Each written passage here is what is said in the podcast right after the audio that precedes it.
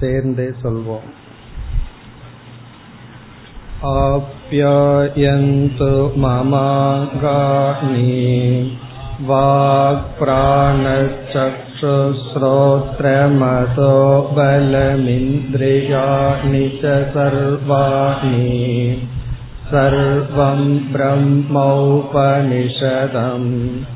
माकं ब्रह्म निराकुर्यां मा मा ब्रह्म निराकरोत् अनिराकरणमस्त्वनिराकरणं मे अस्तु तदात्मनि निरतेय उपनिषत्सु धर्मास्ते मयि सन्तो ते मयि सन्तो ஓம் சாந்தி சாந்தி சாந்தி சாந்தி பாடத்தை பார்த்து வருகின்றோம் இங்கு முதல் பகுதியில் சரீர இந்திரிய சக்தி ஆரோக்கியம் கேட்கப்படுகின்றது ஆப்யாயந்து மம அங்காணி. என்னுடைய உறுப்புகள் மம அங்காணி வாக் பிராணக சக்ஷுகு போன்ற உறுப்புகள். ஆப்யாயந்து ஆற்றல் பெறட்டும். இந்திரியாணிச்ச சர்வாணி. அனைத்து இந்திரியங்களும் பலம் இந்திரியத்தினுடைய சக்தியும் ஆற்றல் பெறட்டும். இவ்விதம் கேட்டதற்கு பிறகு சர்வம் பிரம்ம ஔபனிஷதம். சிஷ்யன் தன்னுடைய ஞானத்தை வெளிப்படுத்துகின்றான். எல்லாம் பிரம்மத்தினால் வியாபிக்கப்பட்டுள்ளது. அந்த பிரம்மன் உபனிஷத்தினால் மட்டும் அடையக்கூடியது. உபனிஷத்தினால் அடையக்கூடிய பிரம்மத்தினால் அனைத்தும் வியாபிக்கப்பட்டுள்ளதாக தான் கேள்விப்பட்டுள்ளேன் அறிந்துள்ளேன் என்ற ஞானத்தை கூறுகின்றான் பிறகு அடுத்ததாக ஸ்ரத்தை ஈஸ்வரனுடைய அனுகிரகம் இந்த இரண்டும் பிரார்த்திக்கப்படுகின்றது. மாகம் பிரம்ம நிராகுர்யாம். நான் பிரம்மத்தை நீக்காமல் இருப்பேனாக. இதற்கு பல விதத்தில் பொருள் பார்த்தோம். பிரம்மத்தை என்னுடைய லட்சியமாகவே நான் கொண்டிருக்க வேண்டும். என்னுடைய லட்சியம் பிரம்மன் அல்லாமல் இருக்கக்கூடாது. பிறகு ஸ்ரத்த இருக்க வேண்டும். முமுட்சுத்துவம் இருக்க வேண்டும். உதாசீனத்துவ புத்தி எனக்கு வந்துவிடக் கூடாது. இதெல்லாம் பொருள். பிறகு பிரம்ம மா மா நிராகரோ என்னை பிரம்மன் நீக்கிவிட வேண்டாம். இந்த பகுதியில் ஈஸ்வரனுடைய அனுகிரகம் இறைவனுடைய அனுகிரகம் வேண்டும் என்ற பிரார்த்தனை. இவைகளை நாம் பார்த்து முடித்தோம். இனி இந்த சாந்தி மந்திரத்தினுடைய இறுதி பகுதி. அனிராகரணமஸ்து அனிராகரணமே அஸ்து. அதற்கு பிறகு சதாத்மனி நிரதேய உபனிஷத்சு தர்மாகா தேமயி சந்து. தேமயி சந்து இந்த பகுதியினுடைய விளக்கத்தை இப்பொழுது பார்ப்போம். ததாத்மனி நிரதே. ய உபனிஷத்சு தர்மாகா முதலில் சிஷ்யன் தன்னை பற்றி கூறுகின்றான் தான் இப்பொழுது எப்படிப்பட்டவனாக இருக்கின்றேன்? என்பதை கூறுகின்றான். ததாத்மணி நிரதே. மயி அப்படிங்கிற வார்த்தையை நாம் எடுத்துக்கொள்ள வேண்டும். அதாவது இப்படிப்பட்ட என்னிடத்தில். எப்படிப்பட்ட என்னிடத்தில்? நிரதே என்றால் கமிட்டட் முழுமையாக ஒப்படைத்த. எதில் முழுமையாக ஒப்படைத்த என்னிடத்தில்? ததாத்மணி ததாத்மணி என்றால் அந்த பிரம்மத்தை அறிகின்ற மார்க்கத்தில். தது பிரம்ம மார்க்கம். ஆத்மனி என்றால் அந்த சொரூபம். அல்லது அந்த பிரம்மத்தை ஆத்மாவாக புரிந்து கொள்கின்ற மார்க்கத்தில். சுருக்கமா சொன்ன வேதாந்த மார்க்கத்தில் நிரதே என்றால் முழுமையாக ஒப்படைத்த. வேதாந்த மார்க்கத்தில் முழுமையாக ஒப்படைத்த என்னிடத்தில். அப்ப சிஷ்யன் வந்து தான் முழுமையாக இந்த வேதாந்த ஞானத்தில் தன்னை ஒப்படைத்துள்ளேன் என்பதை கூறி இப்படிப்பட்ட என்னிடத்தில் எனக்கு என்ன வேண்டும் என்ற பிரார்த்தனை. இப்ப ததாத்மனி நிரதே மயி ஏ உபனிஷத்சு தர்மாகா. உபனிஷத்தில் என்னென்ன தகுதிகள் பேசப்பட்டுள்ளதோ உபனிஷத்சு தர்மாகா. இங்கு தர்மாகா என்றால் தகுதிகள். உபனிஷத்துக்குள் என்னென்ன தகுதிகள் பேசப்பட்டுள்ளதோ தே மயி சந்து. தே தர்மாகா அந்த தர்மங்கள் மயி சந்து என்னிடத்தில் இருக்கட்டும். இந்த மைங்கிறத ரெண்டு இடத்துல போடணும். இப்படிப்பட்ட என்னிடத்தில் உபனிஷத்தில் சொல்லப்பட்டுள்ள தர்மங்கள் என்னிடத்தில் இருக்கட்டும். ததாத்மனி நிரதே தத் பிரம்மாத்மனி நிரதே. அந்த பிரம்மத்தை ஆத்மாவாக புரிந்து கொள்கின்ற முயற்சியில் நிரதே முழுமையாக ஈடுபட்டுள்ள என்னிடத்தில். அப்ப பிரார்த்தனை செய்யும் பொழுது வெறும் பிரார்த்தனை இல்லாமல் நான் இப்படிப்பட்ட ஒரு கமிட்டட் இப்படிப்பட்ட தியாகத்தை மேற்கொண்டுள்ளேன் அப்படிப்பட்ட என்னிடத்தில் ஏ உபனிஷத்சு தர்மாகா. உபனிஷத்தில் என்னென்ன தர்மங்கள் சாதனைகள் கூறப்பட்டுள்ளதோ தே அந்த தர்மங்கள் மயி சந்து என்னிடத்தில் இருக்கட்டும். அப்படின்னு என்ன அர்த்தம்? என்னிடத்தில் இருப்பதாக இறைவா நீங்கள் அருள் புரியுங்கள். இனி உபனிஷத்தில் உள்ள தர்மங்கள் என்ன என்றால் அதைத்தான் நாம் சாதன சதுஷ்டய சம்பத்தி என்று படித்துள்ளோம். விவேகம் வைராகியம் சமதமாதி பிறகு முமுட்சுத்துவம். இதுதான் உபனிஷத்தில் கூறப்பட்டுள்ள தர்மங்கள். உபனிஷத்துல வந்து யார் உபனிஷத்துக்கு அதிகாரி என்ற விசாரம் வரும் பொழுது பல இடங்களில் விவேகம் வைராகியம் சமதமாதிகள் எல்லாம் கூறப்பட்டுள்ளது. அதைத்தான் சம்பிரதாயத்துல வந்து சாதன சதுஷ்டய சம்பத்தி என்று கூறியுள்ளார்கள். அந்த சாதன சதுஷ்டய சம்பத்தி என்னிடத்தில் இருக்கட்டும். இப்ப இங்க வந்து பிரார்த்தனை என்ன என்றால் நான் அதிகாரியாக இருப்பேனாக. அதிகாரி என்றால் தகுதியுடையவனாக இருப்பேனாக. உண்மையில் உபனிஷத் படிக்கிறது கடினம் அல்ல அதை புரிஞ்சுக்கிறது கடினம் அல்ல மிக மிக கடினமானது தகுதியை அடைவதுதான். இந்த அதிகாரித்துவத்தை அடைவதுதான் மிக மிக கடினம். ஆகவே அதை உணர்ந்த சிஷ்யன் எனக்கு தகுதிகள் இருக்கட்டும். என்னென்ன தகுதிகள் எல்லாம் உபனிஷத்தில் பேசப்பட்டுள்ளதோ அந்த தகுதிகள் என்னிடத்தில் இருக்கட்டும். இப்போ உபனிஷத்சு தர்மாகா மயி சந்து. இப்போ உபனிஷத்து தர்மாக என்ன? நம்ம ஏற்கனவே பார்த்தது. இருந்தாலும் மிக சுருக்கமாக ஞாபகப்படுத்திக் கொள்ளலாம். முதல் தர்மம் வந்து விவேகம். அந்த விவேகம் வந்து பிரம்மத்தை பற்றியதல்ல. இந்த உலகம் வந்து அனித்தியம்.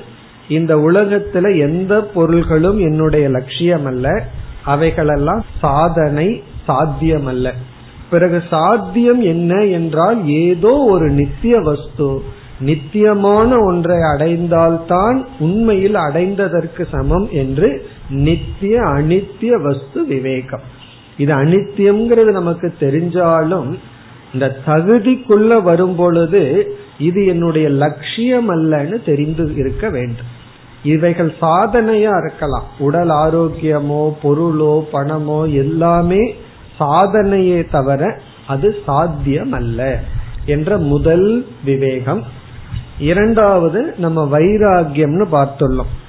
பல சமயங்கள்ல இந்த விவேகம் இருந்த போதிலும் இது என்னுடைய சாத்தியம் அல்ல அது பொருளாகலாம் பணமாகலாம் எதுவானாலும் என்னுடைய சாத்தியம் அல்லன்னு தெரிந்தாலும் அந்த சாத்தியத்திலிருந்து விலகுகின்ற மனப்பக்குவம் இல்லாமல் இருக்கும். ஆகவே இங்கு வைராகியம் என்றால் அனித்தியமான பொருளிலிருந்து விலகும் சக்தி மனதிற்கு இருக்கின்ற உறுதி அது வைராகியம் என்று சொல்கின்றோம். அப்ப விவேகம் என்ன சொல்கின்றது? இந்த உலகத்துல அனித்தியமானது எதுவுமே என்னுடைய சாத்தியம் அல்ல. ஏதோ நித்தியமான ஒண்ணுதான் சாத்தியம்ங்கிறத காட்டி கொடுக்குது. அந்த நித்தியமான ஒன்றைத்தான் உபனிஷத்துக்குள்ள நம்ம படிச்சு புரிந்து கொள்ள போறோம். பிறகு வைராகியம் என்ன செய்கின்றது? அனுத்தியமான பொருள்களிலிருந்து நம்மை விளக்கி கொள்ள உதவி செய்கின்றது. பிறகு நான்காவது வந்து முமுட்சுத்துவம்னு சொல்றோம். அந்த முமுட்சுத்துவம் என்ன செய்கின்றது? நித்தியமான பொருளை அடைய உதவி செய்கின்றது. சாஸ்திரம் படிக்கணும்னா முமுட்சுத்துவம் நமக்கு தேவை. இப்ப முமுட்சுத்துவம் நித்தியத்தை நோக்கி தல்கின்றது வைராகியம் அனித்தியத்திலிருந்து நம்மை எடுத்து விடுகிறது. இதற்கு மூலம் என்னன்னா விவேகம். இப்ப விவேகம்ங்கிறது வந்து நித்தியம் அனித்தியம்ங்கிறத காட்டி கொடுக்குது. அதோட விவேகத்தினுடைய ரோல் ஓவர். அதற்கு மேல விவேகத்துக்கு எந்த சக்தியும் கிடையாது. கண்ணாடி வந்து இருக்கிறத காட்டி கொடுக்கிறது போல விவேகம் வந்து இது நித்தியம் இது அனித்தியம்னு காட்டி கொடுக்குது. வைராகியம்தான் அனித்தியத்திலிருந்து நம்மை விளக்க உதவி செய்கின்றது. முமுட்சுத்துவம் தான் நித்தியத்தை நாடி செல்ல காரணம் ஆகின்றது. இப்ப நித்தியத்தை நாடி செல்ல முமுட்சுத்துவமும் அனித்தியத்திலிருந்து விலகி செல்ல வைராகியமும் இது நித்தியம் அனித்தியம்ங்கிற காட்டி கொடுக்கின்ற விவேகம் இந்த மூன்று. பிறகு வந்து அந்த சாதன சதுஷ்டயத்துல இடையில சமாதி ஷட்க சம்பத்தின்னு ஒரு பெரிய லிஸ்ட் இருக்கு. சமம் தம சமக தமக உபரமக திதிக்ஷா ஸ்ரத்தா சமாதானம் ஒரு பெரிய லிஸ்ட் இருக்கு. இதெல்லாம் நம்ம தத்துவபோகத்துல விளக்கமா படிச்சிருக்கோம். இந்த சமதமாதிகள் எல்லாம் எப்படி உதவி செய்கிறது என்றால் நித்தியமான ஒன்றை நாடி செல்லும் பொழுது ஞான யோகம் என்ற சாதனையில நம்ம ஈடுபட வேண்டும் என்றால் மனம் பிரதானமான கருவியாக இருக்கின்றது. கர்மயோகம் பண்றதுக்கு மன அமைதி அவ்வளவு தேவையில்லை. மன ஒருமுகப்பாடு அவ்வளவு தேவையில்லை. ஏன்னா அது சரீர பிரதானம். உடல் பிரதானமாக நாம் செய்கின்ற செயல். ஆனா சாஸ்திரம் படிக்கணும் ஜபம் செய்யணும் இப்படிப்பட்ட சாதனையில பிரதானமான கருவி நம்முடைய மனம். ஆகவே மனது நல்லா இருந்தா தான் சாஸ்திரம் படிக்க முடியும். மனதுக்கு சஞ்சலம் மனம் சரியில்லை. ஏதாவது காரணத்தினால மனம் பாதிக்கப்பட்டிருந்தால் நம்மால வந்து சாஸ்திரத்தை கேட்க முடியாது. கவனமாக இந்த கருத்தை நம்ம வாங்கி கொள்ள முடியாது. ஆகவே சமக. இப்ப சமம் எதற்கு அப்படின்னு சொன்னா சாஸ்திரத்தை நம்ம கேட்கணும் அப்படின்னா மனம் அமைதியாக இருக்க வேண்டும். ஓரளவு அமைதியா இருக்க வேண்டும். முழுமையான அமைதிங்கிறது ஞானத்தினுடைய பலன் அது இறுதியில கிடைப்பது. ஆனா ஓரளவு அமைதி இருந்தா தான் நாம வந்து சாஸ்திரத்தை கேட்டு உண்மையை உணர முடியும். பிறகு இந்த சமம் தொடர வேண்டுமென்றால் தமம் தேவை. மனசு அமைதியா இருக்கு. எதுவரைனா இந்த இந்திரியம் எல்லாம் ஒழுங்கா இருக்கிற வரை. இந்திரியங்கள் அதனுடைய போக்கில போயிடுதுன்னு சொன்னா அமைதியான மனம் மீண்டும் சஞ்சலத்திற்குள் வந்து விடும். ஆகவே அதை தொடர்ந்து தமம். பிறகு இது தொடர்வதைத்தான் உபரதின்னு மூன்றாவதா சொல்றோம். சமம்னா மன அமைதி தமம் என்றால் இந்திரிய ஒழுக்கம் உபரதி என்றால் இந்த சமதமத்தை தொடர்ந்து காப்பாற்றி இருப்பது உபரதி. தேவையற்ற பொருளிலிருந்து விலகி கொள்ளுதல். உபரதிங்கிறதுக்கு சந்நியாசம்னு ஒரு பொருள் இருக்கு. இனி ஒரு பொருள் சொதர்மத்தை மட்டும் செய்தல். ஆனா அதனுடைய டிக்ஷனரி பொருள் என்ன என்றால் விலகி கொள்ளுதல் விலகி இருத்தல். உபரதி பிறகு வந்து திதிக்ஷா பொறுமை. பிறகு ஸ்ரத்தா அதை ஏற்கனவே பார்த்தோம். பிறகு சமாதானம். சமாதானம் என்றால் நம்ம வந்து எடுத்துக்கொண்ட சாதனையில் முழு ஈடுபாட்டுடன் இருத்தல். சில பேர்த்துக்கு வந்து திடீர்னு சந்தேகம் வந்துடும் பத்து வருஷம் உபனிஷத் படிச்சதுக்கு அப்புறம். என்ன சந்தேகம்னா உபனிஷத் படிக்கிறதுனால மோட்சம் கிடைக்குமான்னு இந்த சந்தேகம் எப்ப வருதுன்னா பத்து வருஷம் படிச்சதுக்கு அப்புறம். அப்ப என்னன்னா நம்ம சாதனையில சமாதானம் ஆகவில்லை சமாதானம்னா ரெண்டு பேர்த்துக்கு ரகலை இருந்தா சமாதானம் ஆயிடுதுன்னு சொல்லுவார்கள் அப்படி இந்த சாதனை நாம என்ன சாதனை செய்யறோமோ அதுல முழு நம்பிக்கையுடன் ஈடுபாட்டுடன் ஒருமுகப்பாட்டுடன் இருத்தல். இதெல்லாம் தான் சமாதி சட்க சம்பத்தின்னு சொல்றோம். இப்படிப்பட்ட தகுதிகள் எல்லாம் உபனிஷத்தில் பல இடத்தில் பேசப்பட்டுள்ளது. பரீட்சலோகான் கர்ம சித்தான்கிற இடத்துல நிர்வேதம் வைராகியத்தை அடைகின்றான். பிறகு வந்து பரீட்சைங்கிற இடத்திலேயே விவேகம் வந்து விடுகின்றது. குருமேவ அபிகச்சேத். குருவை அவன் நாடி செல்ல வேண்டும். பிறகு பிருகதாரண்யத்துல சாந்தோ தாந்தோ உபரதி திதிக்ஷுகு என்றெல்லாம் சமதமாதிகள்.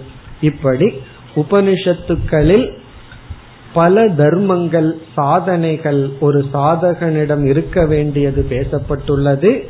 தே மயி சந்து. அந்த சாதனைகளெல்லாம் என்னிடத்தில் இருக்கட்டும். அந்த சாதனைக்காக நான் எவ்வளவு முயற்சி செய்தாலும் ஈஸ்வரனுடைய அனுகிரகமும் எனக்கு தேவை. பிறகு அப்படி சொல்லும் போது அந்த சிஷ்யன் தன்னை எப்படி அறிமுகப்படுத்திக் கொள்கின்றான்? சதாத்மணி நிறதே என்னுடைய அட்டம் வந்து ஒரு கேஷுவல் அட்டம் அல்ல அல்லது வேதாந்தத்துக்கு நான் பொழுதுபோக்குக்காகவோ அல்லது இதுல வந்து காரண காரியம்னு ஒரு அறிவுக்கு இன்டலக்சுவல் எக்ஸசைஸ் சொல்லுவாங்க. அறிவுக்கு நல்லா இருக்குங்கிறதுக்காகவோ வரவில்லை. என்னை நான் முழுமையாக இதில் ஒப்படைத்துள்ளேன். அப்படிப்பட்ட என்னிடத்தில் உபனிஷத்தினுடைய தர்மங்கள் இருக்கட்டும். பிறகு மீண்டும் தே மயி சந்து அவைகள் என்னிடத்தில் இருக்கட்டும். திரும்ப சொல்வது வந்து முக்கியத்துவத்திற்காக இப்போ உபனிஷத்தில் சொல்லப்பட்டுள்ள தர்மங்கள் என்னிடத்தில் இருக்கட்டும். அப்படின்னா என்ன அர்த்தம்? நான் வேதாந்த சாஸ்திரத்திற்கு யோக்கியனாக அதிகாரியாக இருப்பேனாக. பிறகு இறுதியில் ஓம் சாந்தி சாந்தி சாந்தி இது நமக்கு தெரிஞ்சதுதான். இந்த சாந்திங்கிற சொல் வந்து நிவிருத்தி என்பது பொருள். அதாவது தடைகள் நீங்கட்டும். இந்த இடத்துல சாந்தி அப்படின்னா நிவிருத்தி. நிவிருத்தினா நீங்கட்டும். எனக்கு வந்து எந்த விதத்திலும் தடை வரக்கூடாது. இயற்கையிலிருந்தோ சூழ்நிலையிலிருந்தோ என்னிடத்தில் இருந்தோ அதனாலதான் மூணு சாந்தி. இயற்கையிலிருந்தும் சூழ்நிலைகளிலிருந்தும் என்னிடத்திலிருந்தும் தடை வரக்கூடாது. காரணம் என்னவென்றால் அனந்த சாஸ்திரம் பகுவேதி தவ்யம் அப்படின்னு சொல்வார். சாஸ்திரமோ அதிகமா இருக்கு. அனந்த சாஸ்திரம் பகுவேதி தவ்யம் ஸ்வல்பஸ்ட காலக. காலமோ மிக சொல்பமா இருக்கு. பகவஸ்ட விக்னாகா. தடைகளோ அதிகமாக இருக்கின்றது. இப்படி அனந்த சாஸ்திரம் பகுவேதிதவ்யம் ஸ்வல்பஸ்ட காலக பகவச்ச விக்னாகா. தடைகள் அதிகமா இருக்கு காலம் குறைவா இருக்கு சாஸ்திரமோ அதிகம் புரிந்து கொள்ள வேண்டித்ததோ பல. ஆகவே தடைகளை நீக்கிறதுக்கே நான் என்னுடைய காலம் செலவிட்டு இருந்தா பிறகு நான் எங்கு இதை புரிந்து கொள்வது? ஆகவே மூன்று முறை சாந்தி. இத்துடன் சாமவேதத்தை சார்ந்த இந்த கேனோபனிஷத்தினுடைய சாந்தி பாடம் முடிவடைகின்றது. இனி நாம் உபனிஷத்திற்குள் செல்வோம் केनेशितं पतति प्रेषितं मनः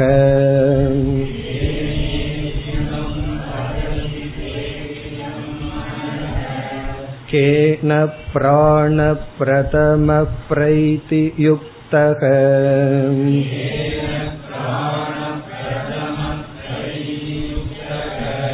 केनेशितां वाचमिमां वदन्ति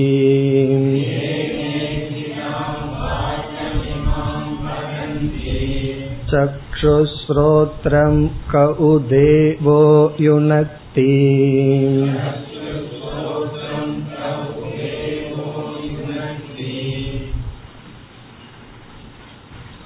இவ்வுபனிஷத் நான்கு செக்ஷன் நான்கு கண்டங்களாக பிரிந்துள்ளது. இதில் நாம் முதல் கண்டத்தில் இருக்கின்றோம். இங்கு முதல் மந்திரமே சிஷ்யனுடைய கேள்வி. அடுத்த மந்திரத்தில் குருவினுடைய பதில். ஆகவே இந்த உபனிஷத்துல பார்த்தோம்னா ஆரம்பத்திலேயே நேரடியான கேள்வி உடனடியான பதில். மற்ற மந்திரங்கள் எல்லாம் அந்த பதிலுக்கான விளக்கம். இப்ப நம்ம கடோபனிஷத்தை எடுத்துட்டோம் அப்படின்னா ஆரம்பத்துல ஒரு பெரிய கதை இருக்கும். அல்லது நம்ம பார்த்த முண்டகோபனிஷத்திலையும் பிரம்மா தேவானாம் பிரதம சம்பவன்னு சொல்லி குரு சிஷ்யன் எல்லாம் அறிமுகப்படுத்தி பிறகுதான் கேள்வி வரும். ஆனா இங்கு பார்த்தோம்னா எடுத்த உடனே கேள்வி. அந்த கேள்வி வந்து கேன என்று துவங்குகின்றது. அதனாலதான் இதற்கு கேன உபனிஷத் கேன உபனிஷத்னு சொல்றோம். இங்கு சிஷ்யனுடைய பெயரும் இல்லை குருவினுடைய பெயரும் உபனிஷத்திற்குள் இல்லை. அதனால நம்ம என்ன புரிஞ்சுக்கணும்? ஏதோ ஒரு சிஷ்யன் யாரோ ஒரு குருவிடம் இவ்விதம் கேட்கின்றான். இப்ப சங்கரர் சொல்றாரு தகுதியான ஒரு சிஷ்யன் தகுதியான குருவிடம் இப்படிப்பட்ட ஒரு கேள்வியை கேட்கின்றார். இப்ப இங்க கேள்வி என்ன? என்று பார்த்து சற்று விளக்கமும் கேள்வியிலேயே நம்ம செய்து பிறகு நம்ம பதிலுக்கு செல்ல வேண்டும். முதல்ல கேள்வி என்னன்னு சுருக்கமா பார்த்துட்டு பிறகு விளக்கத்துக்கு வரலாம். கேன இஷிதம் பததி பிரேஷிதம் மனக. கேன என்றால் யாரால்? யாரால் இஷிதம் இச்சிக்கப்பட்டு ஆசையால் தூண்டப்பட்டு பிரேஷிதம் மனக பததி.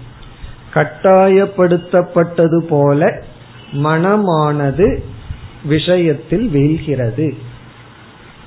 கேன இஷிதம். யாருடைய இச்சையினால் பலவந்தப்படுத்தப்பட்டது போல மனமானது பததி அப்படின்னா விழுகிறது. அதனுடைய பொருள் செயல்படுகிறது. இதனுடைய பொருள் யாரால் மனம் செயல்படுகின்றது? மனம் செயல்பட காரணம் என்ன? அதான் சுருக்கமா சொன்னோம். மனமானது வேலை செய்ய செயல்பட காரணம் என்ன? கேன இஷிதம் பததி பிரேஷிதம் மனக பிறகு இரண்டாவது வரையில் மீண்டும் அதே கேள்விக்குறிதான் கேன யாரால் பிரதம பிராணக யுக்தக பிரைதி கேன யுக்தக யாரால் பொருத்தப்பட்டு பிரதமக பிராணக பிரதம பிராணகன முக்கியமான இங்க பிரதமகன முக்கியம்னு பொருள் பிரதம பிராணகன முக்கியமான நம்முடைய மூச்சு காற்றானது பிரைதி செயல்படுகின்றது இயங்குகின்றது. இப்ப யாருடன் பொருந்தியதனால் நம்முடைய மூச்சு காற்றானது செயல்படுகிறது. நம்ம மூச்சுடுறதுக்கு காரணம் என்ன? அதுதான் கேள்வி. நம்ம மூச்சுட்டு இருக்கிறோமே அதுக்கு காரணம் என்ன? முதல் வரியில நம்ம மனம் செயல்பட காரணம் என்ன? இனி மூன்றாவது வரியில் கேன இஷிதம் இஷிதாம் இமாம் வாச்சம் வதந்தி. மக்கள் வந்து பேசுகின்றார்கள். அப்படி பேசுவதற்கு அவர்களுக்கு சக்தி எங்கிருந்து வந்தது? கேன இஷிதாம் யாருடைய இச்சையினால் சக்தியினால் இமாம் வாச்சம் இந்த சொற்களை ஜனாகா வதந்தி மக்கள் பேசுகிறார்கள். அதனுடைய பொருள் என்ன? நம்ம பேசுறோம் அதற்கு காரணம் என்ன? யாரால் நம்மால பேச முடிகின்றது? பிறகு கடைசி வரியில் சக்ஷுகு ஸ்ரோத்ரம் க உ தேவோ யுனக்தி கக தேவக. எந்த ஒரு தெய்வீக தத்துவம் சக்ஷுகு ஸ்ரோத்ரம். கண்ணையும் காதையும் யுனக்தி அந்தந்த விஷயத்தில் பொருத்துகின்றது சேர்க்கின்றது. கண்ணு பார்க்குது எதனால்? யாருடைய அனுகிரகத்தினால கண்ணு பார்க்குது? காதானது கேட்கின்றது. இதுதான் கேள்வி. யாருடைய இச்சையினால் பலவந்தப்படுத்தப்பட்டது போல் மனம் வீழ்கின்றது செயல்படுகிறது. யாருடன் பொருந்தியதனால் முக்கிய பிராணன் செயல்படுகிறது இயங்குகின்றது. இந்த சொற்களை யாருடைய இச்சையினால் மனிதர்கள் பேச முடிகிறது? பேசுகிறார்கள். கண்ணையும் காதையும் எந்த ஒரு தேவன் அந்தந்த விஷயத்தில் சேர்க்கின்றான். இது வந்து சிம்பிள் டிரான்ஸ்லேஷன் இதுதான் கேள்வி. கேள்வியை பார்த்தா எளிமையா இருக்கு. ஆனா இப்பொழுது நம்ம கேள்வியே சற்று ஆராய்வோம். இந்த கேள்வியினுடைய சாராம்சம் என்ன? அப்படிங்கறத நம்ம முதல்ல பார்க்க போறோம். அதற்கு பிறகு வந்து இவ்விதம் ஒரு கேள்வி கேட்க வேண்டும் என்றால் எப்படிப்பட்ட அறிவை ஏற்கனவே சிஷ்யன் அடைந்திருக்க வேண்டும்? அதையும் நம்ம பார்க்க போறோம். ஒருவர் ஒரு கேள்வி கேட்கறதிலிருந்து நம்ம ரெண்டு புரிஞ்சுக்கலாம். அந்த கேட்பவர்கள் என்ன விஷயத்தை அறியாததனால் இப்படி கேட்கிறார்கள்ங்கிறது கேள்வி வந்து கேட்பவர்களுடைய அறியாமையை காட்டி கொடுக்கும். இந்த கேள்வி வருதுன்னா அவங்க எதை தெரிஞ்சுக்காததுனால இப்படி கேட்கிறார்கள் அப்படிங்கிறது கேள்வி சிஷ்யனுடைய அஜானத்தை காட்டி கொடுக்கின்ற ஒரு அடையாளம். அது மட்டுமல்ல இப்படி ஒரு கேள்வி கேட்கணும்னா என்ன அறிஞ்சதுனால இப்படி கேட்கின்றார்கள்? இப்ப கேள்வி வந்து சிஷ்யனுடைய அறிவையும் காட்டி கொடுக்கும். இப்படி ஒரு கேள்வி கேட்கணும்னா ஏற்கனவே எப்படிப்பட்ட அறிவை அவர்கள் அடைந்திருந்தால் இப்படி அவர்களால் ஒரு கேள்வியை கேட்க முடியும். அதனால சில பேர் கேள்வி கேட்கறதுக்கு வெட்கப்படுவார்கள். நம்ம அறியாம தெரிஞ்சு போயிருமோ அப்படின்னு சொல்லி. நம்முடைய அறிவும் அதில் தெரிந்து போகும். இப்ப வந்து குருவிடம் சிஷ்யன் கேள்வி கேட்கும் பொழுது சிஷ்யன் தன்னுடைய அறிவையும் காட்டி கொடுக்கின்றான். தன்னுடைய அறியாமையும் காட்டி கொடுக்கின்றார். அதனால வந்து நம்ம வந்து வெட்கப்படவோ பயப்படவோ கூடாது. கேள்வி கேட்கறதிலிருந்தே நம்முடைய அறிவையும் வெளிப்படுத்துகின்றோம். அப்படி எப்படிப்பட்ட அறிவை சிஷ்யன் அடைந்திருந்தால் இவ்விதம் அவனால் கேள்வி கேட்க முடியும். அதையும் நம்ம பார்க்க போகின்றோம். முதலில் இந்த கேள்வியினுடைய சாராம்சத்தை இப்பொழுது பார்ப்போம். சாராம்சம் என்னவென்றால் நம்முடைய ஸ்தூல சரீரம் நம்முடைய சூக்ம சரீரம். ஸ்தூல சரீரம்னா நம்ம பார்த்து அனுபவிக்கின்ற இந்த உடல். சூக்ம சரீரம்ங்கிறது நம்ம படிச்சிருக்கோம். மனம் இந்திரியங்கள் பிராண சக்தி மனம் கர்மேந்திரியம் ஞானேந்திரியம் இதெல்லாம் சேர்ந்த சூக்ம சரீரம்.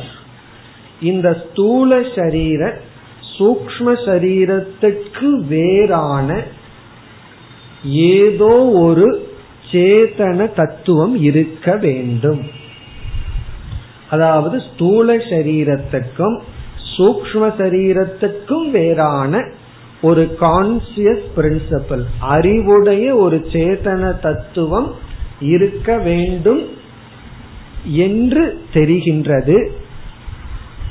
அந்த தத்துவத்தினுடைய சொரூபம் என்ன? இதுதான் கேள்வியினுடைய சாரம். ஸ்தூல சூக்ம சரீர வெதிரிக்த சேதன வஸ்து அஸ்தி இது பாதி. சிஷ்யனுடைய மனசுல வந்து என்ன விளங்குதான் இந்த ஸ்தூல சரீரத்துக்கும் சூக்ம சரீரத்துக்கும் வேறான ஒரு தத்துவம் இருப்பது போல் அவன் உணர்கின்றான்.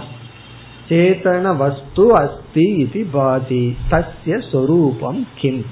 அந்த சேதன வஸ்துவினுடைய தத்துவம் என்ன? சொரூபம் என்ன? அப்ப கேள்வி என்ன என்றால் ஸ்தூல உடலுக்கு சூக்ம உடலுக்கு வேறான ஏதோ ஒரு கான்சியஸ் பிரின்சிபிள் அறிவுடைய தத்துவம் இருக்கிற மாதிரி தெரியுது. அப்படி இருந்தால் அதனுடைய சொரூபம் என்ன? இதுதான் கேள்வியினுடைய சாரம். முண்டகோபனிஷத்துல கேள்வி ஒரு மாதிரி இருந்தது. கஸ்மின்னு பகவோ விஜாதே சர்வமிதம் விஜாதம் பவதி. எந்த ஒன்றை அறிந்தால் அனைத்தையும் அறிந்ததாகிறதோங்கிற மாதிரி கேள்வி. இங்கு வந்து இந்த உடலுக்கு வேறான ஒரு அறிவு தத்துவம் அதனுடைய சொரூபம் என்ன? இதுதான் கேள்வியினுடைய சாராம்சம். இனி நம்ம வந்து இப்படி ஒரு கேள்வி கேட்க வேண்டும் என்றால் சிஷ்யனுடைய மனதுல எப்படிப்பட்ட அறிவு ஏற்கனவே உள்ளது அப்படிங்கறத பார்ப்போம். ஏன்னா இவன் கேள்வி கேட்கும் பொழுதே ஏதோ சிலதையெல்லாம் மனதுல வச்சுட்டு தான் கேட்கிறான். கடவுளை பார்த்திருக்கீங்களான்னு கேள்வி கேட்கிறாருன்னு வச்சுக்கோமே. அந்த கேள்வியில அவர் ஏற்கனவே முடிவு பண்ணிட்டார். கடவுள் வந்து கண்ணால பார்க்கக்கூடிய ஒரு பொருள். அப்படி முடிவு பண்ணினதுனாலதான் நீங்க பார்த்திருக்கீங்களான்னு கேக்குறார் சப்போஸ் அவருக்கு வந்து அந்த இறைவன்கிறது கண்ணினால பார்த்து கிரகிக்க கூடிய வஸ்து அல்லன்னு தெரிஞ்சிருட்டா இப்படி ஒரு கேள்வியே வராது. கண்ணால பார்த்திருக்கீங்களா? அடுத்தது வந்து பார்த்திருந்தா காட்டுங்களேன் இவர் பார்த்துட்டேன்னு சொல்லிட்டாரு வச்சுக்கோமே. காட்டுங்களேன்ட்டுருவார் அப்படின்னா இவரு பார்த்தாலும் தெரியும் இனி ஒருவரும் பார்க்கலாம். அப்போ கடவுளை பார்த்திருக்கீங்களா அப்படிங்கிற கேள்வியிலேயே இவர் முடிவு பண்ணிட்டார். என்னன்னு? கடவுள் பார்க்கக்கூடிய பொருள். இப்ப அப்படி ஒரு தவறான முடிவுல ஒரு கேள்வியும் வரலாம். அதனாலதான் குருவுக்கு வந்து கேள்வி கேட்கும் பொழுதே சிஷ்யனுடைய அறிவும் தெரிஞ்சு சில கேள்விகள் வந்து தவறான அசம்ஷன்ல இருந்தும் வரலாம். ஒரு தப்பான கன்க்ளூஷன்ல இருந்து வரலாம். சிலது சரியான அசம்ஷன்ல இருந்து கேள்வி வரலாம். இப்ப இந்த இடத்துல இப்படிப்பட்ட கேள்வி கேட்க வேண்டும்னா சிஷ்யன் ஏற்கனவே என்ன முடிவு பண்ணி வச்சிருக்காங்கிறத இப்ப பார்க்கிறோம். இப்ப சிஷ்யனுடைய அறிவு என்னன்னு பார்த்தோம்னா இங்கு வந்து சிஷ்யன் வந்து உத்தம அதிகாரியா இருக்கிறதுனால அவன் தவறான சில முடிவிலிருந்து இப்படி கேள்வி கேட்கவில்லை. அவன் சில சரியான முடிவை அடைந்து இப்படி ஒரு சரியான கேள்வியை கேட்டுள்ளான். இப்ப அவன் அடைந்த முடிவு என்ன? அவனுடைய சுயம் பிரக்ஞா என்ன? அவன் ஏற்கனவே அவன் என்ன தெரிந்து வைத்துள்ளான்? அதை இப்பொழுது பார்ப்போம். இப்ப முதல்ல வந்து இவன் ஏற்கனவே முடிவு பண்ணி வச்சிருக்கான். இப்படி கேட்கும் பொழுது ஸ்தூல சரீரம் கண்டிப்பாக ஸ்வபாவமாக சேத்தன தத்துவத்துடன் இல்லை. அதாவது இந்த பிசிக்கல் பாடி ஸ்தூல சரீரம் இயற்கையாகவே அறிவு சுரூபமாக இல்லை. நம்மளுடைய பிசிக்கல் பாடி ஸ்தூல சரீரம் சபாவமாக சேத்தனமாக இல்லை அப்படிங்கறத அவன் ஏற்கனவே முடிவு செய்துள்ளான். அவன் எப்படி முடிவு செய்துள்ளான்? அவனுடைய கன்க்ளூஷன் என்ன? ஸ்தூல சரீரம் ஜடக. இந்த ஸ்தூல சரீரம் ஜடமாகத்தான் இருக்க வேண்டும். அதற்கு என்ன காரணம்? முதல் காரணம் வந்து பௌதிகத்துவாத் இது பஞ்சபூதத்தினால் ஆனது.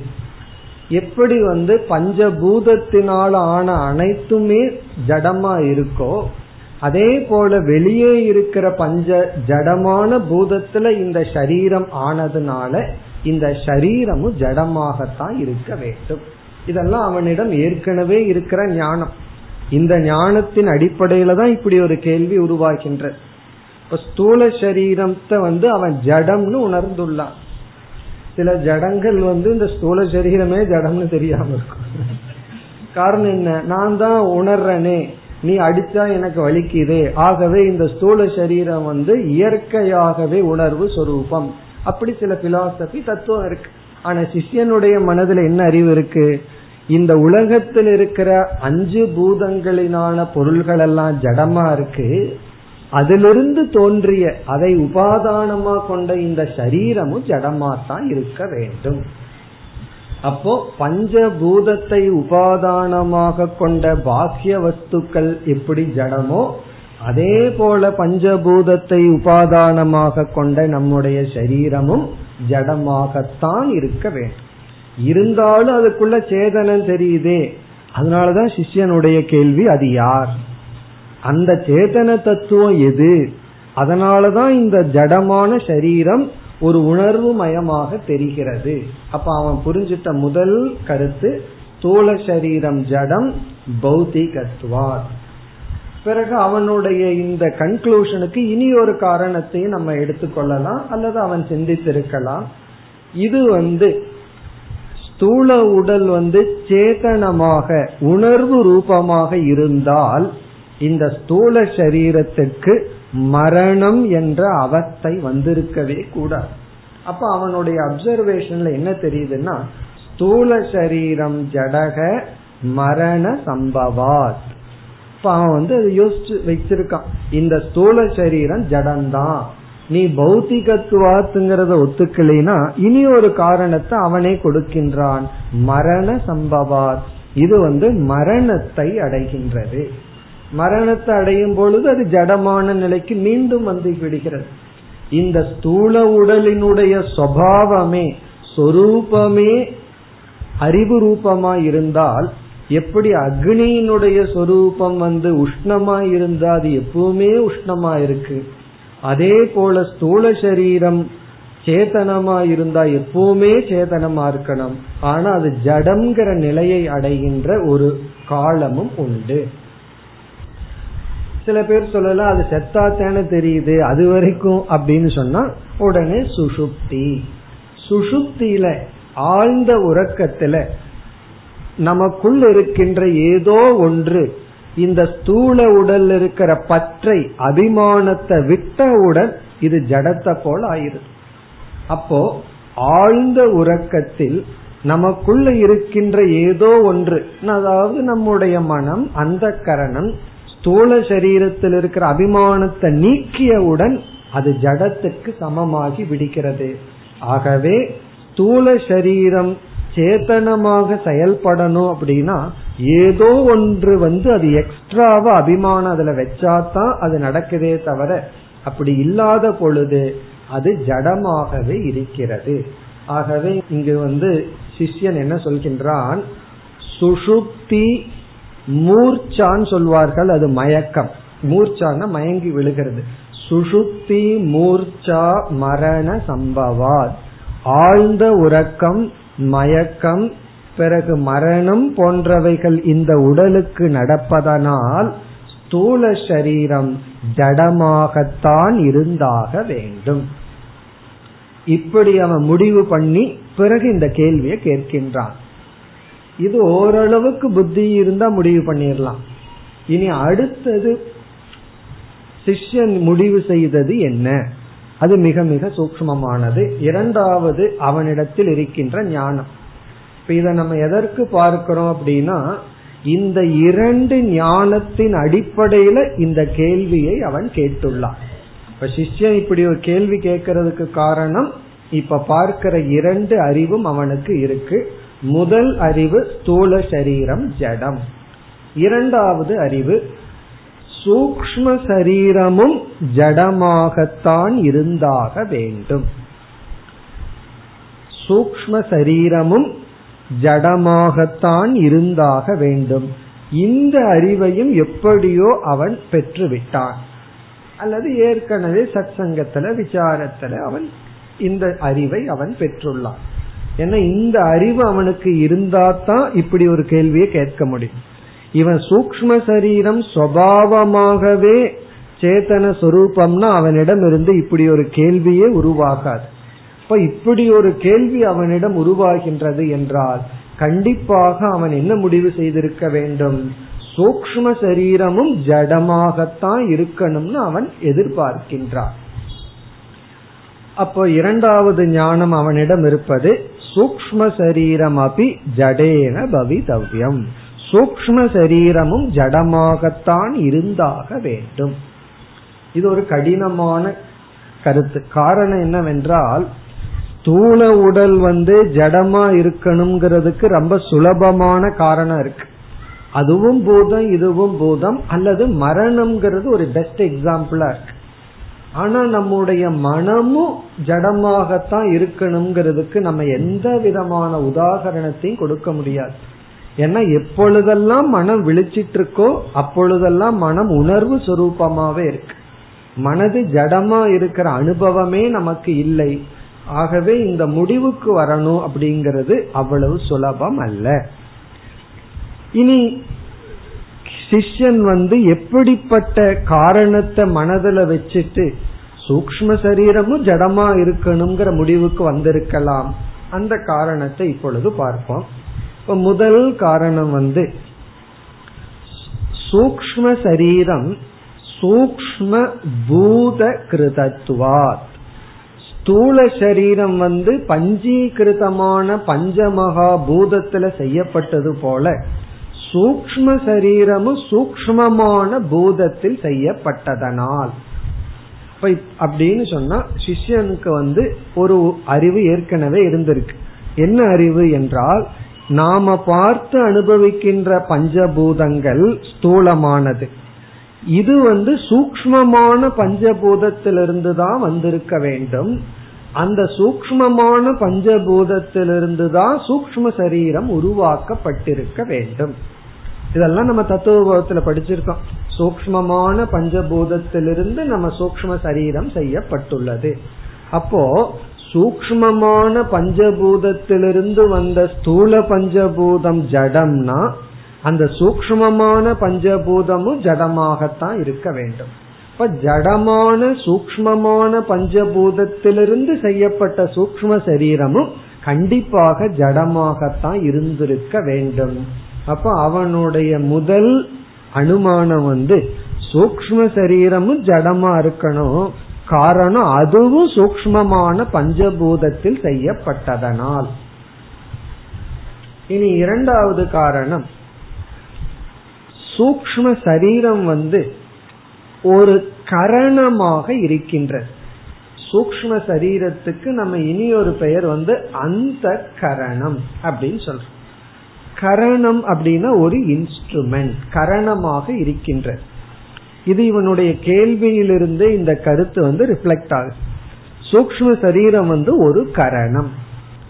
இப்ப வந்து ஒரு நியதி என்ன என்றால் எந்த ஒரு இன்ஸ்ட்ருமெண்ட் எந்த ஒரு கரணமும் ஒரு கர்த்தாவினால் தான் இயக்கப்படும். கரணம் வந்து கர்த்தாவினுடைய கையில இருந்துதான் இயங்கும். பேனா அப்படிங்கிறது ஒரு இன்ஸ்ட்ருமெண்ட் கரணம். அந்த கரணம் வந்து நாம் என்கின்ற ஒரு கர்த்தாவினுடைய கையில இருந்துதான் இயங்கும். வாகனம்ங்கிறது ஒரு இன்ஸ்ட்ருமெண்ட் கரணம். அத வந்து வாகனத்தை ஓட்டுபவர்ங்கிற ஒரு கர்த்தா அது வாகனத்திலிருந்து சற்று விலகி இருப்பவர். அவர்னாலதான் அது செயல்படும். அதே போல சூக்ம சரீரங்கள் எல்லாம் செயலுக்கோ அறிவுக்கோ கரணமாக செயல்படுகிறது. செயல் செய்வதற்கு கர்மேந்திரியங்கள் அறிவு அடைவதற்கு ஞானேந்திரியங்கள் இன்ஸ்ட்ருமெண்டா இருக்கு. இதை அப்சர்வ் பண்ண சிஷ்யன் வந்து என்ன நினைக்கின்றான்? இந்த கரணங்கள் எல்லாம் யாரோ ஒரு கர்த்தாவினுடைய கீழே தான் இயங்க வேண்டும். அப்படி என்றால் இந்த கரணங்கள் எல்லாம் ஜடம் கர்த்தா வந்து கண்டிப்பாக இந்த கரணத்திலிருந்து வேறாக இருந்தாக வேண்டும். இந்த கரணங்களே சேத்தனமா இருந்த என்ன ஆயிரும் பேனாவுக்கு சுயமா எழுதுறது இருந்ததுன்னு வச்சுக்கோமே நம்ம ஒன்னு எழுதுவோம் அது ஒன்னு எழுதும். ஒரே ரகலையா இருக்கும். பேனாவோட சண்டை போட்டுட்டு இருப்ப நான் ஒன்னு சொல்றேன் நீ ஒன்னு எழுதுறேன்னு சொல்லு. இது எப்ப நடக்கும்னா நாம யாருக்காவது டிக்டேட் பண்ணி அவங்க எழுதும் போது இந்த ப்ராப்ளம் வரும். காரணம் என்ன? அவங்க ஒரு இண்டிபெண்ட் கர்த்தா. ஒரு கர்த்தாவை கரணமாக்கும் பொழுதுதான் இந்த ப்ராப்ளம் வெறும் கரணத்தோட வச்சிருந்தோம்னா ஒரு ப்ராப்ளமும் இல்லை. அதனாலதான் இந்த காலத்துல வந்து மேன் பவர் வேண்டாம் மெஷின் பவர் வேணும்னு சொல்கிறார்கள் காரணம் என்ன? இந்த மேன் பவர் இருந்தாவே ப்ராப்ளம் நம்ம ஒண்ணு சொல்லுவோம் அவன் ஒண்ணு செய்வான். மெஷின் அப்படி இல்லை. என்ன சொன்னமோ அதை பண்ணும். ஒழுங்கா ஆயில் போட்டு மெயின்டைன் பண்ணிட்டு இருந்தோம்னா ஏன்னா அது என்னைக்குமே இன்ஸ்ட்ருமெண்ட் இந்த மனுஷன் இருக்கானே அவன் வந்து கரணமா வேலை செய்யறதுக்கு பதிலா சம்டைம் கர்த்தாவா வேலை செய்வான். ஆபீசர் வந்து உன்னை டிக்டேட் பண்ண அவனாக யோசிச்சு ஒன்னு எழுத ஆரம்பிச்சிருப்பான். காரணம் என்ன? அவனுக்குள்ள அந்த கர்த்திருவம் இருக்கிறதுனால. ஒழுங்கா அங்க இன்ஸ்ட்ருமெண்டலா இருந்தா ப்ராப்ளம் இல்லை. ஆகவே இங்க என்ன தத்துவம் என்றால் கரணம் என்னைக்குமே பொதுவா ஜடம். கர்த்தான் ஒருத்தன் வந்துட்டா தான் அந்த கரணத்தை வந்து அவன் பயன்படுத்துகின்றான். பொதுவா கரணம் ஜடமா இருக்க வேண்டும். நம்முடைய ஞானேந்திரியங்கள் கர்மேந்திரியங்கள் எல்லாம் ஒரு இன்ஸ்ட்ருமெண்ட் ஆகவே இவன் என்ன நினைக்கிறான்? இந்த கரணத்துக்கு காரணமான இந்த கரணத்தை செயல்படுத்துகின்ற கர்த்தாவினுடைய சொரூபம் என்ன? சூக்ம சரீரம் ஜடம் அப்படிங்கிறதுக்கு சிஷ்யனுடைய மனதில் இருக்கின்ற இனியொரு காரணம் வந்து சூக்ம சரீரம் வந்து கரணம் அந்த கரணம்.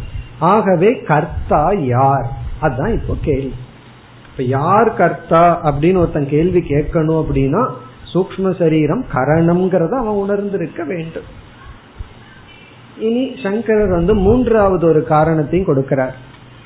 மூன்றாவது காரணம் என்ன அப்படின்னா இது ஒரு டெக்னிக்கல் பாயிண்ட் அதாவது ஸ்பேர் பார்ட்ஸ் அப்படின்னு நம்ம சொல்றோம்.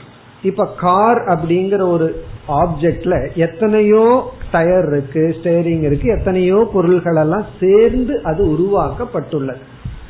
இப்போ பல பொருள்கள் சேர்ந்து அதுக்கு பேரு சம்ஹதம் அப்படின்னு சொல்லப்படுகிறது. சம்ஹதம் அப்படின்னு சொன்னா பல உறுப்புகள் சேர்ந்து ஒன்று உருவாக்கப்பட்டிருந்தால் பல சின்ன சின்ன ஆப்ஜெக்ட் சேர்ந்து ஒன்றாக உருவாக்கப்பட்டிருந்தால் அது வந்து அங்கு இருக்கின்ற அவயவத்துக்கு அப்பாற்பட்ட ஒருவனுக்காக. இந்த லாஜிக்க வந்து சம்ஹதானாம் பரார்த்தத்துவாத் என்று சொல்லப்படும். சம்ஹதானாம் என்றால் பல சிறிய சிறிய பொருள்கள் சேர்ந்து சம்ஹதானாம்.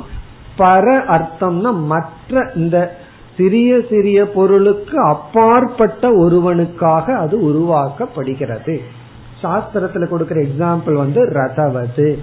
ரதம்னு இருக்கு. அதனாலதான் நம்ம இந்த காலத்துல கார்னு சொல்றோம். ரதம்னு ஒண்ணு வந்து அதுல சக்கரம் இருக்கு குதிரை இருக்கு இதெல்லாம் சேர்ந்து ஒன்னு உருவாக்குறோம். அது எதற்குனா இந்த ரதத்துல பயன்படுத்தப்பட்ட பொருளுக்கு அப்பாற்பட்டுள்ள சுவாமிக்காக.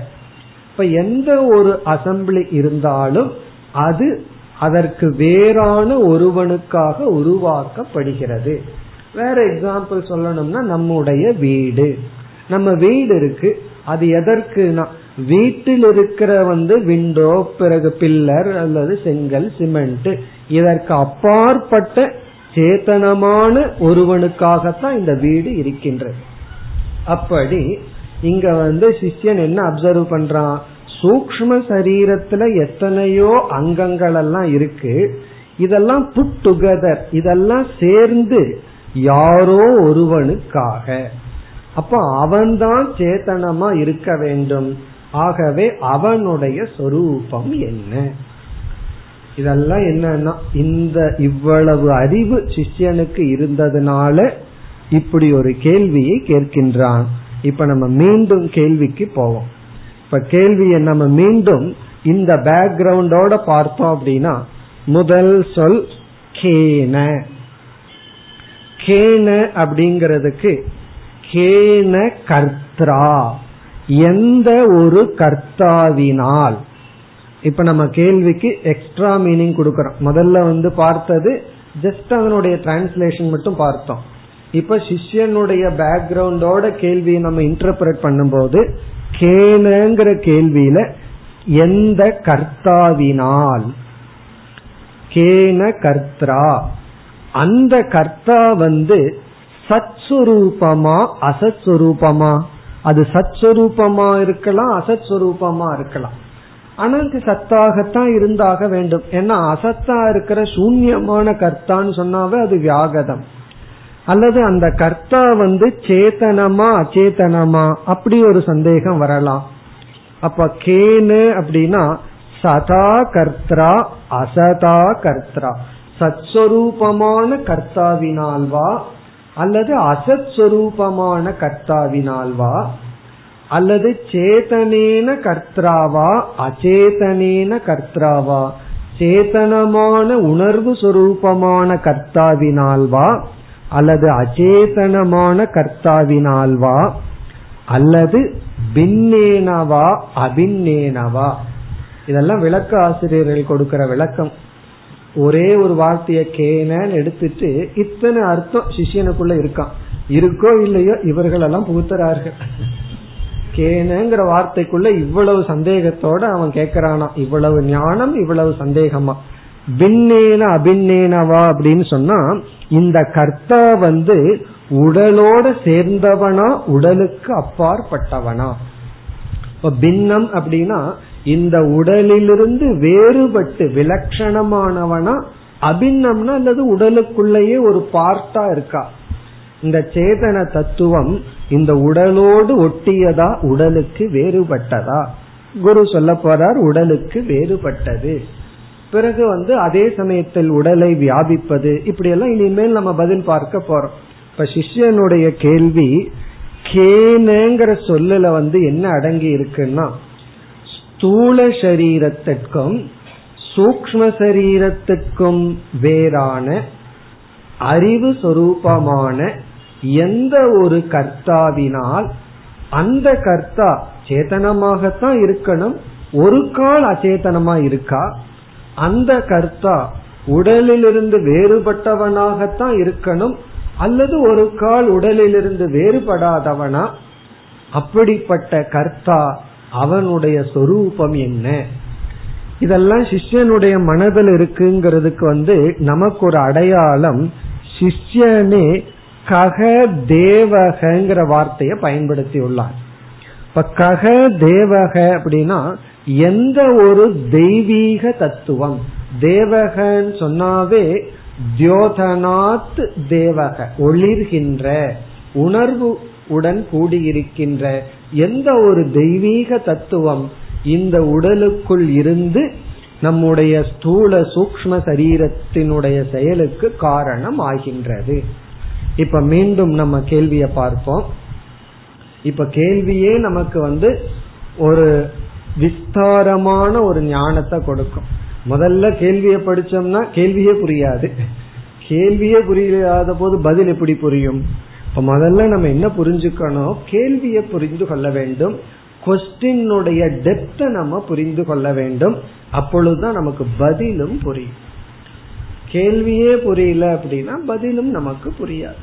ஒரு சிஷ்யன் குரு கிட்ட ஒரு கேள்வி கேட்டான். குரு வந்து திருப்பி ஏதோ பதில் சொன்னார். பதில் சொல்லிட்டு உன்னுடைய கேள்வியை நீ விளக்குனார். சிஷ்யன் சொன்னா எனக்கு கேள்வியே புரியல அப்படின்னு. அப்போ குரு சொன்னார் அப்ப எப்படி உனக்கு பதில் புரிஞ்சிருக்கும்? அவன் கேட்கிற கேள்வி அவனுக்கே புரியாம கேட்டிருக்கான். இப்ப நம்ம என்ன கேட்கறோம் அப்படிங்கறது முதல்ல தெளிவா இருக்கணும். அப்படி இப்ப நம்ம அந்த கேள்வியினுடைய டெப்த் அதனுடைய ஆழமான கருத்தை இப்பொழுது பார்ப்போம். கேன இஷிதம் பிரேஷிதம் மனக பததி. இப்ப கேனங்கிற சொல்லுக்கு விளக்கம் பார்த்துட்டோம். எந்த ஒரு ஸ்தூல சூக்ம சரீரத்துக்கு வேறான அறிவு சொரூபமான கர்த்தாவினால் பிரேஷிதம் மனக பிரேஷிதம் மனக. இங்க மனதிற்கு வந்து ஒரு அடைமொழி கொடுக்கப்பட்டுள்ளது. பிரேஷிதம் மனக. அதாவது கட்டாயப்படுத்தப்பட்டது போல் மனமானது பததின விஷயத்தை நோக்கி செல்கிறது. இப்ப இந்த இடத்துல சங்கரர் சொல்றார் மனது வந்து சுவாவமா போகுது அது யாரு கட்டாயப்படுத்த வேண்டும் அப்படின்னு கேட்டா அதுக்கு அவர் பதில் சொல்றார் பல சமயங்கள்ல நம்ம மனதிற்கு இத சிந்திக்க வேண்டாம் இத பார்க்க வேண்டாம் இப்படி பேச வேண்டாம் இவ்விதம் நம்ம யோசிக்க வேண்டாம் இப்படி எல்லாம் நம்ம வந்து சொல்லுவோமா? ஆனா பல சமயத்துல மனசு கேட்கறது இல்லையா நம்ம துக்கப்பட வேண்டாம்னு மனதுக்கு ஒரு ஆர்டர் போடுறோம். அது கேக்குதா? கேட்க மாட்டேங்குது. ஆகவே இங்கு சங்கரர் சொல்றார் உன்னுடைய சக்திக்கு அப்பாற்பட்டு உன்னுடைய மனம் இயங்குவதை நீ உணர்கின்றாய். இப்ப நம்முடைய மனது வந்து நம்முடைய சக்திக்கு அப்பாற்பட்டு அதான் பிரேஷிதம். பிரேஷிதம்னா மனத்தினுடைய இயக்கத்துல வந்து உனக்கு சாய்ஸ் கிடையாது. அப்படின்னா ஏதோ ஒன்று உள்ள இருந்து செயல்படுறதுனாலதான் பிரேஷிதம் மனக. இஷிதம் அப்படின்னு சொன்னா இச்சிக்கப்பட்டு. இங்க வந்து இஷிதம்ங்கிற சொல்லினுடைய இறுதி பொருள் நமக்கு என்ன கிடைக்க போகுதுன்னா யாருடைய பிரசன்ஸ் சந்நிதி மாத்திரேன? யாருடைய சந்நிதி மாத்திரேன? கேன இஷிதம்னா எந்த ஒரு தத்துவத்தினுடைய இருப்பாலேயே. நம்முடைய சக்திக்கு அப்பாற்பட்டு செயல்படுகின்ற மனமானது செயல்படுகின்றது. ஆபீஸ்ல வந்து மேனேஜிங் டைரக்டர் வந்து ஒன்னும் பண்ண வேண்டாம். சில சமயம் ஒன்னும் பண்ணாம இருந்தா ஆபீஸ் ஒழுங்கா நடக்கும். அவர் இருந்தா போதும். ஜஸ்ட் அந்த பிரசன்ஸ் தான் ஆட்களை வேலை செய்ய வைக்கும். அதனாலதான் சில பிசினஸ் எல்லாம் பண்ணணும் அப்படின்னா அவர் இல்லை அப்படின்னா நடக்காது. இருந்து அவர் ஒன்றும் பண்ண போறது இல்லை அந்த லாஜிக்க அவர் அங்க போய் யூஸ் பண்ணக்கூடாது. நான் இருந்தாலும் இல்லாட்டியும் அதே வேலை தானே நடக்குது. நான் எதுக்கு ஆபீஸ் போகணும்னு வீட்டில் உட்கார்ந்தாருன்னா வேலை நடக்காது. அப்ப அவருடைய பிரசன்ஸ் தான் ரொம்ப முக்கியம். அதே போல இங்க இஷிதம்னா எந்த ஒரு தத்துவத்தினுடைய இருப்பால். அந்த பிரசன்ஸ்லேயே பலவந்தப்படுத்தப்பட்டது போல மனமானது இயங்குகின்றது.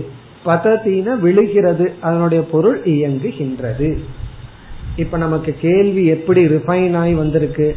ஆரம்பத்துல படிச்சா சாதாரணமா தெரியுது. இப்ப பார்த்தோம்னா எந்த ஒரு ஸ்தூல சூக்ம சரீரத்திற்கு வேறான அறிவு தத்துவத்தினுடைய இருப்பால் மனமானது செயல்படுகின்றது.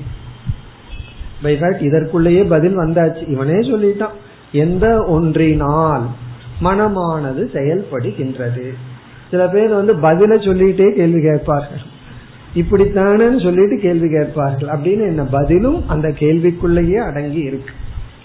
அடுத்த வரி கேன பிரதம பிராணக யுக்தக பிரைதி. கேன யுக்தக யாருனுடைய இருப்பினால் யாருடைய சேர்க்கையினால் பிரதமக பிராணக. இங்க பிரதமகங்கிற சொல் வந்து மூச்சு காற்றை குறிப்பதற்காக குறிக்கப்பட்டுள்ளது. ஏன்னா வெறும் பிராணகன்னு சொன்னா அந்த ஸ்மெல் கிரானேந்திரியத்தை மட்டும் நம்ம எடுத்துக்கிறதுக்கு வாய்ப்பு இருக்கு. பிராணக அப்படின்னா யாருனால நம்ம வந்து வாசனையை உணர்கின்றோங்கிற அளவுல நம்ம எடுத்துக்க வாய்ப்பு இருக்கு. அப்படி வேண்டாம். ஏன்னா இந்த சக்ஷு ஸ்ரோத்திரம்ங்கிற இடத்துலயே எல்லா ஞானேந்திரியங்களும் சேர்த்தி கொள்ளப்படும். ஆகவே இங்க பிராண தத்துவம் யாருடைய இருப்பினால் நம்மால மூச்சு விட முடிகிறது? நம்ம மூச்சு விடுறதுக்கு யார் காரணம்? பிறகு கேன இமாம் வாச்சம் வதந்தி. இது வந்து எல்லா கர்மேந்திரியங்கள். வாக்கு மட்டுமல்ல கைகள் கால்கள் இவைகளெல்லாம் நடைபெற. பஞ்ச பிராணன் பஞ்ச கர்மேந்திரியங்கள் பிறகு சக்ஷு ஸ்ரோத்திரம்ங்கிற இடத்துல மீதி ஞானேந்திரியங்கள். அதாவது போன்ற அனைத்து ஞானேந்திரியங்களும். இப்ப ஐந்து ஞானேந்திரியங்களும் கர்மேந்திரியங்களும் மனம். இங்க மனம்ங்கிற இடத்துல மனம் புத்தி சித்தம் அகங்காரம். இப்படி இந்த எல்லா சூக்ம சரீர அவயவங்களும் எந்த ககு தேவக எந்த ஒரு தெய்வீக தத்துவம் யுனக்தி அந்தந்த விஷயத்தில் சேர்த்து இவனை ஒரு சேத்தன சொரூபமாக நடமாட வைக்கின்றது. இறுதியா என்னன்னா கடைசியில் அந்த கூட்டி கழிச்சு பார்த்தான்னு சொன்னது போல கடைசியா என்னன்னா நாம் சேத்தனத்துடன் செயல்பட காரணம் என்ன? நாம் ஒரு கான்சியஸ் பீயிங் உணர்வு மயமாக நாம் இயங்கிக் கொண்டு வருகின்றோம். அதற்கு காரணம் என்ன? அந்த உணர்வு ஸ்தூல உடலுக்கோ சூக்ம உடலுக்கோ அல்ல சேர்ந்தது அல்ல. அப்படி என்றால் ஸ்தூல உடலும் சூக்ம உடலும் ஜடமாக இருக்கும் பொழுது நாம் எப்படி உணர்வு மயமாக நடமாடி கொண்டிருக்க முடிகிறது அந்த உணர்வு மயமான ஒரு பொருளினுடைய சொரூபம் என்ன இதுதான் கேள்வி அடுத்த மந்திரத்தில் பதில் வருகின்றது அடுத்த வகுப்பில் பார்ப்போம் ॐ पूर्णमधः पूर्णमिधम् पूर्णात् पूर्णमुदच्छते पूर्णस्य पूर्णमादाय पूर्णमेवावशिष्यते ॐ शान्ति शान्ति शान्तिः